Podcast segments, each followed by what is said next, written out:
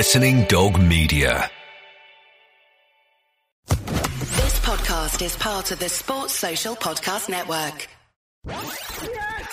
Oh, yes! The offside rule, we get it. it. Is brought to you by Continental Tires. Hello, thank you very much for downloading and listening to the Offside Rule. We get it, and it's that point of the season. We can talk champions, relegation, a little bit of David Beckham as well to come. Uh, I'm Lynsey Hooper, joined by Hayley McQueen. Hi, everyone.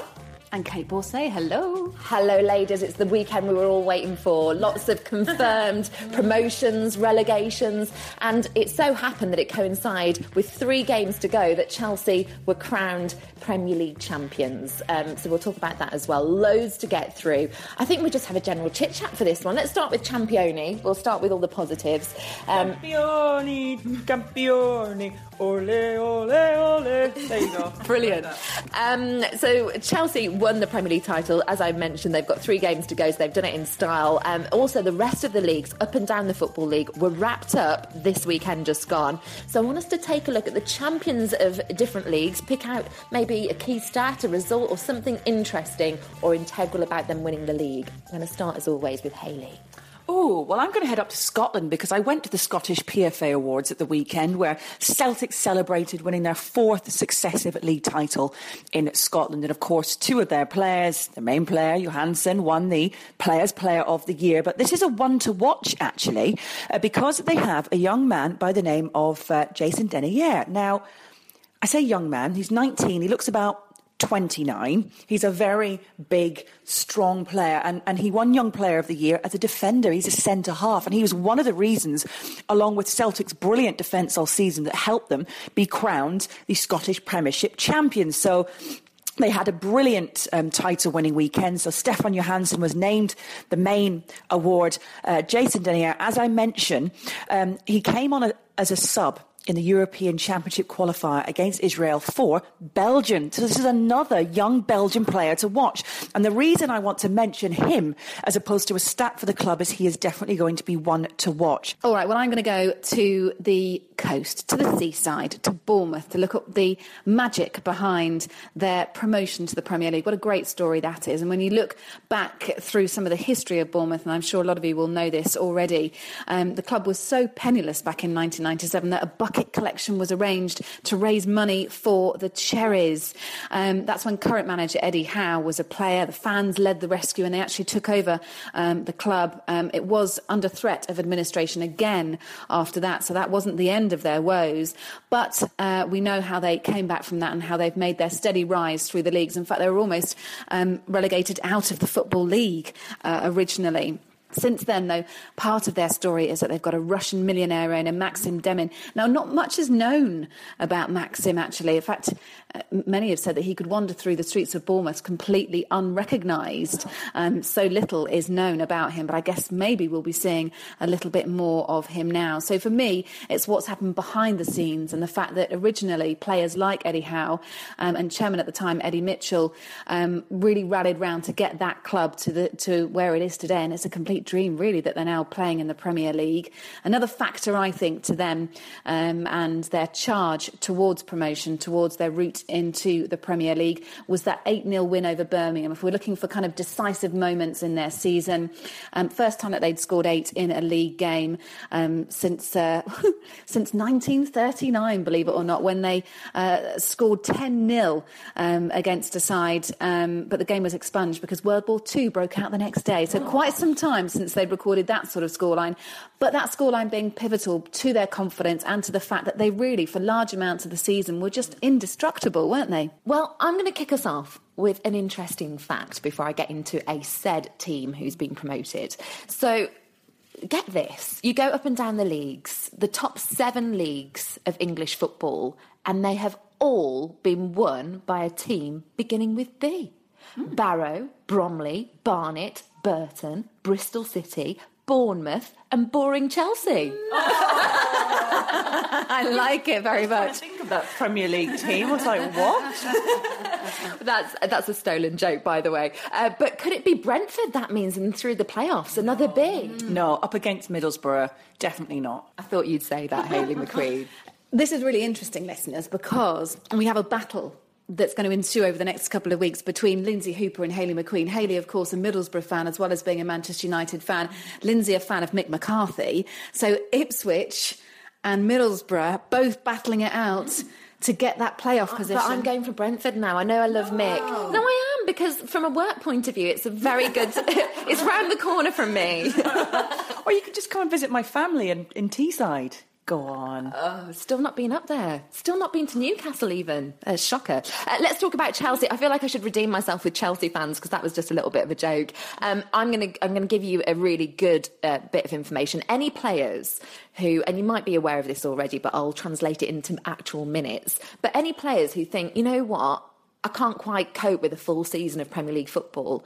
Um, it's not often I heap praise on John Terry, but listen to this. He's played every minute of the season. Do you know how, how much that equates to? Go on. 3,150 minutes of football. So any players who start whinging, who are who are below sort of 29, I would, if I was a manager, be issuing stern warnings. The last time I heard that kind of figure attributed in minutes to a Chelsea player was when Fernando Torres hadn't scored for Chelsea in quite a long time. so we're back to dissing them again. Um, I will mention that Chelsea parade through Fulham um, to actually celebrate the Capital One Cup and their Premier League trophy May 25th. There you are. Just anyone who wants to go and cheer them on. Do you want another secret to success? Bristol City, our Sean Thorne, who's uh, taking a break from Twitter topic of the week at the moment, but he does still edit this wonderful podcast. So big up to the lovely Sean. He's a Bristol City fan, if you're not a regular listener to the podcast. So he is in. Absolute ecstasy, yeah, what's happened to his club, particularly after a real yo yo few seasons. But the secret to Bristol City's success, when we're talking about minutes on the pitch uh, and um, goals notched up by those players, is that 18 different outfield players have chipped in with goals this season for Bristol City, including five who have reached double figures. Isn't that incredible? One more thing to pitch in with. So we've seen the bus parades that have happened. So Bournemouth, did you see how many people um, just flooded out the beach, Bournemouth Beach? That looked incredible. Who said Bournemouth was full of people with violet and blue rinses, eh? No, there, were- there were a few, but not that many in sight. Um, it, it was really good to see. But the, the thing that just caught my attention was actually Watford's bus parade. Now, if you were a player and you're celebrating, you obviously want to capture every moment, don't you? Maybe you take your latest smartphone, take a few pictures, maybe even like David Beckham and Victoria Beckham did. We'll come back to him later um, at the London Marathon. They they got the old video camera out, didn't they, to film Romeo Beckham coming over the line at the mini London Marathon. Uh, maybe you do that, you get your video cam out. Oh no, Heurelho Gomes took it one step further. If you look back at the footage and if you get to see any of this or any of the pictures of Watford's bus parade, he's wearing a GoPro camera on his head, taking it all in. But not very well thought out, is it? Having a GoPro on your head when you think about all the other media, No. because every time they're filming you, uh, aka Sky Sports News, for instance, Hayley, he's there with a GoPro camera on his forehead.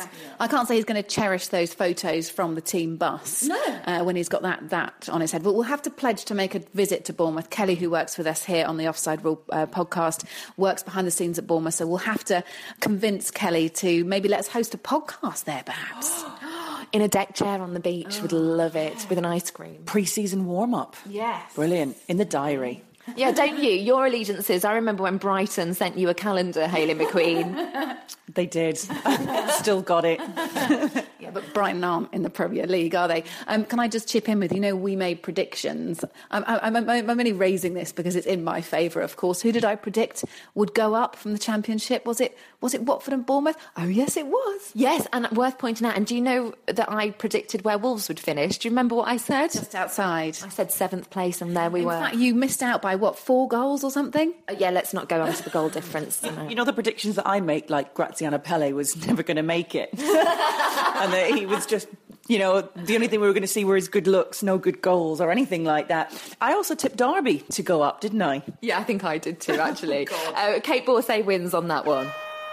I'm Gary Neville, and you're listening to the Offside Rule. We've spoken about some teams that have been celebrating. Next, topic is parachutes needed. Um, in the Football League, we have seen many teams relegated as well, I'm afraid. So, some in more controversial fashion than others.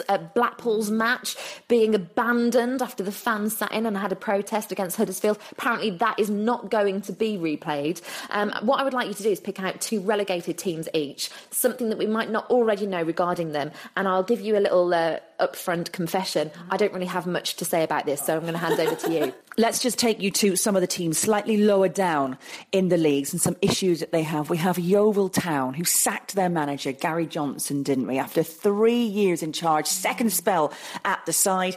Well, he's now manager of another relegated side, so he's having a terrible time of things, isn't he? He leaves Yeovil, isn't able to keep Cheltenham Town in the Football League, and they've dropped out for the first time in 16 years. And they've had real issues there.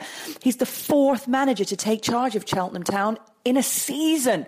That's where, in my opinion, it's all gone wrong. Mark Yates sacked after five years. Paul Buckle drafted in as a replacement on a rolling contract. They rolled him straight out of the club, lasting just 79 days. Russell Milton stepped in, and Johnson is in charge of, unfortunately, a side who have crashed and burned. But guess what? The start of the season, things were looking promising. Unlike Chelsea, who've remained the top of the Premier League and have gone on to win the title, six matches in, guess who were the top of League Two? Cheltenham Town. That's right. Who'd have predicted back then? A bit like Derby, who've crashed and burned and have fallen from the heights of the championship. They actually picked up 14 points from the first 18 available. They won four and draw two of their uh, matches. So who'd have predicted that they would have crashed and burned? Going back to, to Cheltenham Town again, they do have some great things going on behind the scenes. We mentioned that the manager situation is a bit of a mess. Well, what about Clive Gowing or Going? I'm not too sure how to pronounce his name, but he is going nowhere because he joined the actual board using a £222,000 legacy given to the Robins Supporters Trust by a fan who sadly passed away. So Clive then comes in, uses the money. Now, Clive is he's not a successful businessman. He is just a supporter as well, one of the longest serving supporters of Cheltenham Town. So it came from lifelong fan uh, Brian Jacob, who died back in 2013. He actually served as the trust secretary and did a very great job there, but used his own money and didn't give it to the families of, of his own family. He, he left it to the football club. He actually had a little bit more money than that, but he left £222,000. There we have it. Um, members voted to use the money to accept a long standing offer uh, from the club for a permanent seat on its board of directors. So in comes good old Clive. It's a nice story. It certainly is, and it is a real shame about Cheltenham. Actually, it's one of my well, it's probably my my most local club uh, when I was growing up, Cheltenham and Oxford. So it's a real shame what's uh, what's what's happened there. Um, Leyton Orient. Let's take a look at uh, what's happened to them and where they might have gone wrong. Well, we know that Barry Hearn sold Leyton Orient last July time, wasn't it, before the season began. Um, the, the secret as to why they might have gone down, well, possibly it's because Barry Hearn has revealed that uh, when he sold the club, he told new owner Francesco Becchetti uh, to ring him if there was ever any need, ever any need for help. Has Becchetti rang him? No, he hasn't. Is that where they've gone wrong at Leyton Orient? Who knows? Um, they, of course, have uh, gone down now to League Two. Real shame that one. Um, of course, there was a long legal battle, wasn't there, about use of the Olympic Stadium, and it just seems that after they took a hit on that, things have gone downhill a little bit coupled with the fact that uh, Becchetti hasn't uh, called on Hearn for help, he brought in many of his own staff, many of his own experts from Italy. Apparently, language was a huge problem at the club as well. So, looking behind the scenes there at what might have gone wrong. Wigan, well, there's such, such a shame what's happened to Wigan, really. There was the whole hiring of Malky Mackay, not a great move from Dave Whelan. There were comments by Dave Whelan, not a great move by him. And then, of course, the fact that David Sharpe, who's the grandson of Dave Whelan, um, took over as chairman of the club at just 23 years old. One of the first things he had to comment on was, of course, the dismissal of Malky Mackay. So, not a great situation to be in at all there. Average attendances, well, they say that a club that doesn't have any support is a club that's going downhill. Uh, the average drop from just under 20,000 during their last season in the Premier League to 15,000 last season, uh, around about 12, 13,000 this season it's always going to be difficult at Wigan, isn't it? It is a rugby league town. Uh, they always struggle with their football support, and you know, they really need to be on the crest of a wave doing exciting things to maintain that support. It just hasn't happened for them, and um, again, a real shame um, as to what's happened to the club there, diving down through the leagues, something that uh, Lynsey Hooper knows all about with her experience of Wolves. Lynsey. I'll have you know it's been quite the rebuilding project at Wolverhampton Wanderers under Kenny Jackett. Let's talk about his former club though. I'm going to return back to Millwall. Um, just dissect a few things that went wrong for them this season. Neil Harris, by the way, permanently in charge now to try and get them back into the championship next season.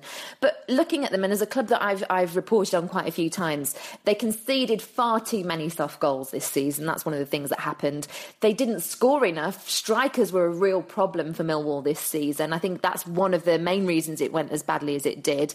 Um, also, they had some of their key experience players missing. People like Nicky Bailey, Carlos Edwards, who used to play for Wolves as well, little Wolves link there. Um, they missed most of the season. Um, and think Holloway, when he came in, he tried to inflict a certain style of football that at that point wasn't working, you know, a lot more passing to the game. I think actually sticking a man up front might have been just what they needed rather than trying to pass around and use the wings as much the home form. I mean, Millwall as the den has usually been a, place that other teams have feared to go in the season, but the home form wasn't sticking up. So there's a lot of reasons as to why Millwall have uh, have been relegated. Um, I think when the, the relegation was confirmed, the club moved swiftly to announce that Neil Harris was going to be in charge to try and give that consistency and give that, them the best hope of returning next season. Um, I, I actually feel quite positive about Millwall for, for getting back up. I don't know about anybody else. He's their all-time leading goal scorer, so he's a real pivotal figure at Millwall, and also that will keep the, the fans happy. We all know that, that Millwall fans love a bit of a moan, don't they? It's always a glass half full. So hopefully, this um, inspiring appointment will um, lead them to be positive about next season. And the, the, the, final thing to say and to point out, which is a bit of a stat, if you're not aware as a Millwall fan, uh, 20 players of yours are out of contract this summer. 20. So I think you're going to see a lot of changes wow. at Millwall. Um, some key players, and you won't know what's going to happen to them, like Jimmy Abdou, Mark Beevers, Lee Martin, Nicky Bailey, who I've mentioned, Martyn Woolford, Carlos Edwards, Jack Powell, Ricardo Fuller, um, loads of them that are, that are out of contract. So there's loan signings as well that, that come up. It's going to be interesting to see who gets offered new contracts and who doesn't. Mm. Yeah, certainly will be. Interesting to see, however, a side who are going to be playing League Two football next season. But we're playing Manchester United in the FA Cup just a matter of months ago, in January, in fact, Yeovil Town. Yeah, it's a bit of a curse of the manager situation, isn't it? Because we mentioned relegation cursed managers Gary Johnson of Cheltenham, uh, formerly of Yeovil Town. Well, they now have Paul Sturrock who's in charge, and uh, was actually relegated for the second consecutive time in his first game in charge. He takes over the club, first game in charge, two days into the job, and he actually left. Um, conference side Torquay. He spent just four days there as an advisor before he jumped ship to League One side.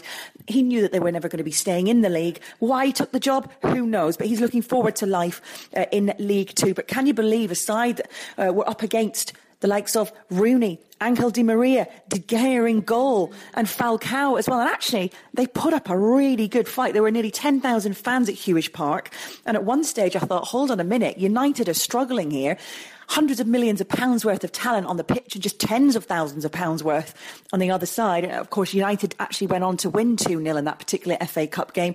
But Yeovil put up a fight, but maybe they used up all their energy in that match. They crashed and burned for the rest of the season. Are we going to leave all the relegation stories there then, girls? Yeah. Um, can we move on to David Beckham? Yeah. I'm going to hold off just one minute because we've got to go for Sue Smith. Uh, WSL latest roundup from her, and then we can talk all things Becks.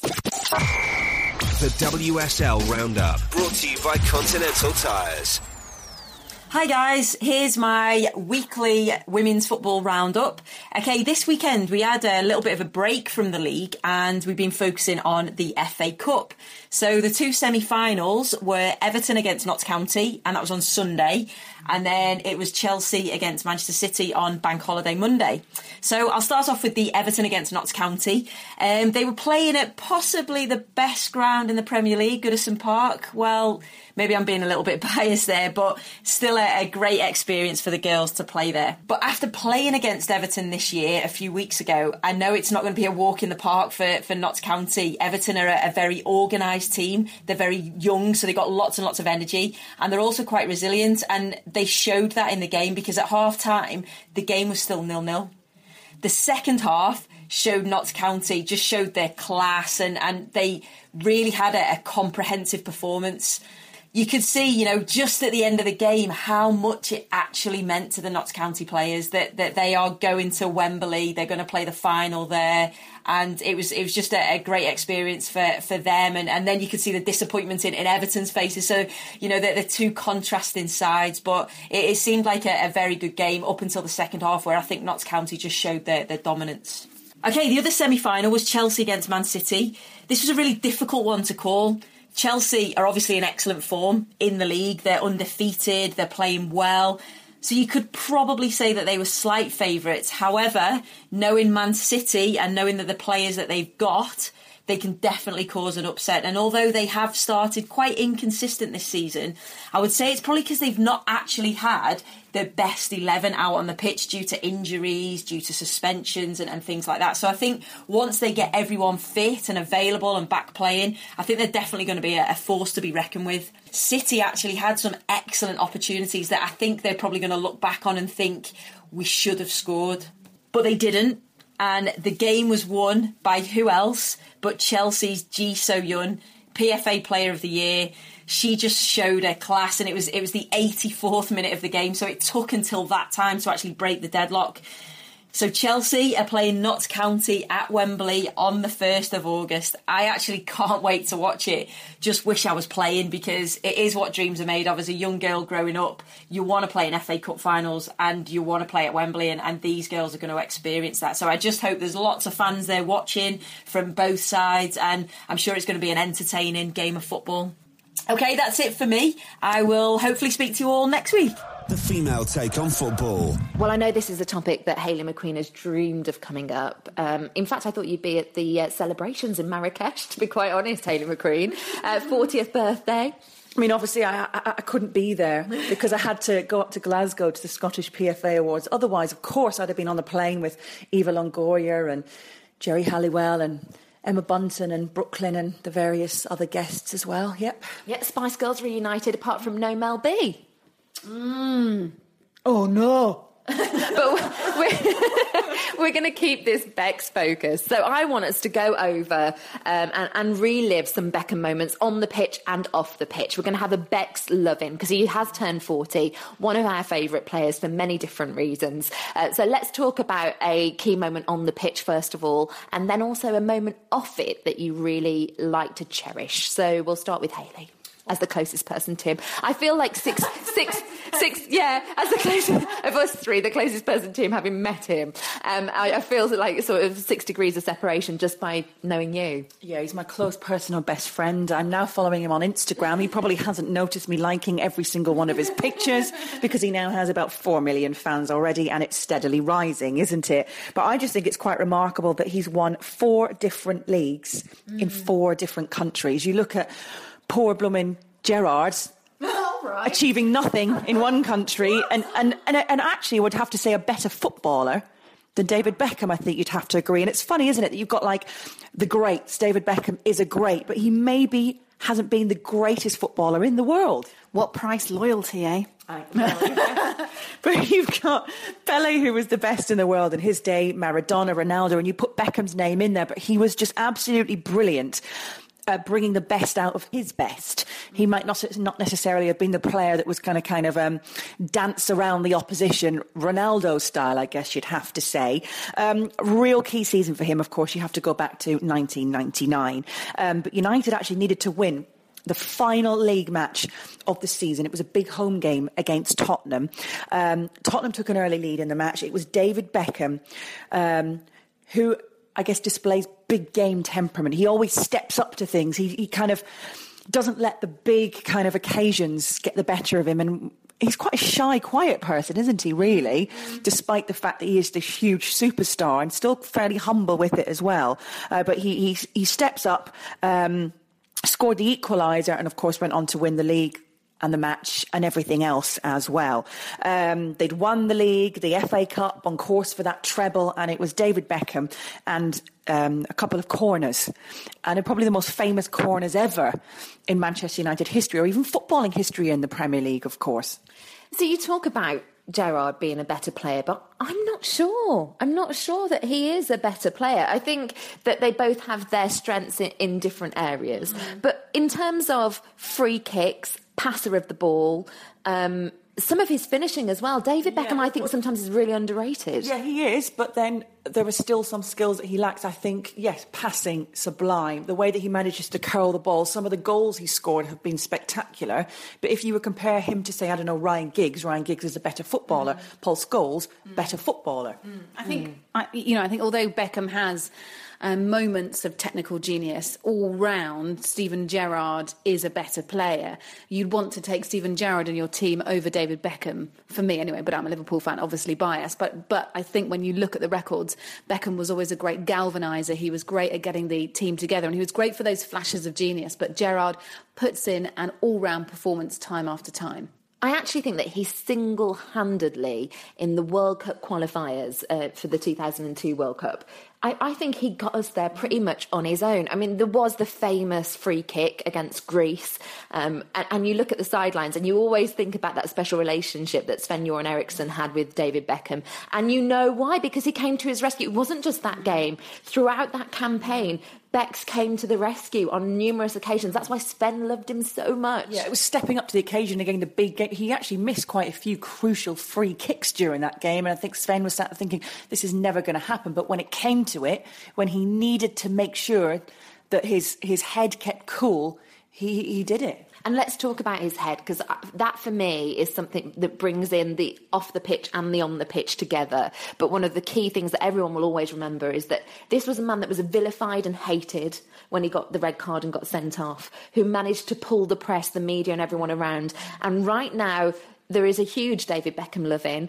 Um, I think not many players would have the mental strength to be able to overcome that and to be able to then put in the performances and, and, and certainly have the balls when it came to taking that free kick to, to keep us in that in that qualifying campaign. So I think those are the things that define him and, and that stand out in my memory leading on from um, some of your points, actually, if uh, the 1998 World Cup was his tournament horribilis, then 2002 was his tournament, not just in qualifying for it, but also the winning goal in England's 1 0 win against Argentina. That dumped Argentina out of the World Cup early. And of course, um, England did really well. Beckham did really well in that tournament. He totally redeemed himself. He was. Uh, uh, akin again to the nation's hearts. Um, England were great during the tournament, as was Beckham. They um, lost 2 1 to eventual winners Brazil, didn't they, at the quarter final stage? Um, but yeah, very much a highlight for me in Beckham's career was coming back and his performance in that 2002 World Cup. Did you know? I mean, Beckham's obviously famous for endorsing a lot of things, isn't he? And one of his worst endorsements, though, whilst we're having a David Beckham loving, I'm going to say I don't love this about Becks at all. Uh, one of one of the worst endorsements, um, fish fingers. Do you know Beckham's got his face on some fish fingers? Oh. It's very fishy, I tell you. Um, uh, his uh, they're, actually called David Beckham's omega three fish fingers. There's a, a little picture that I'll share with you here. There you go, Beckham endorsing a nice box of fish fingers. Wow. Yes, perhaps not one of the, one of the best deals. Perhaps it was lucrative. Perhaps that, that was the reason um, behind it. Um, uh, another side to Beckham, of course, is the hilarious opulence that him and his wife Victoria Beckham sometimes surround themselves with.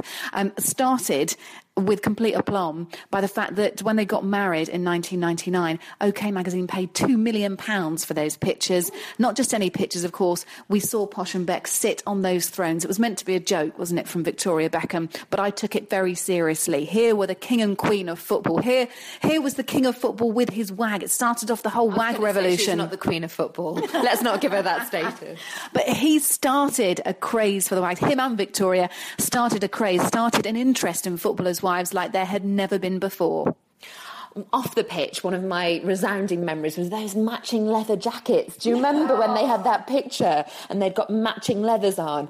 And it was that moment where I thought, mm, it doesn't matter who you are, how beautiful you are. Sometimes there's things that you just don't do. Yeah, it's like the double matching double denim as well, a bit like sort of Justin Timberlake and Britney Spears as well. They managed to not pull it off, n- nor did Posh and Becks.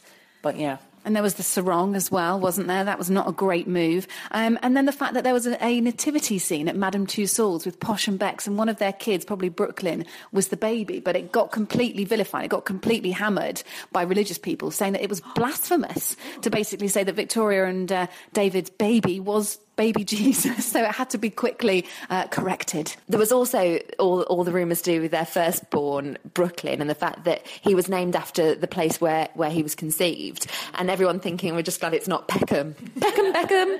Where he was from, yeah. We're going to leave our Bex love in there, but um, should we just say happy birthday, Bex? Think that he might download the offside rule and have a listen? if you're listening, happy birthday. Happy birthday, Beckham. Oh no! Oh no! You just completely lo- I'm just going to say happy birthday and quickly move on from Kait Borsay's Marilyn Monroe impression.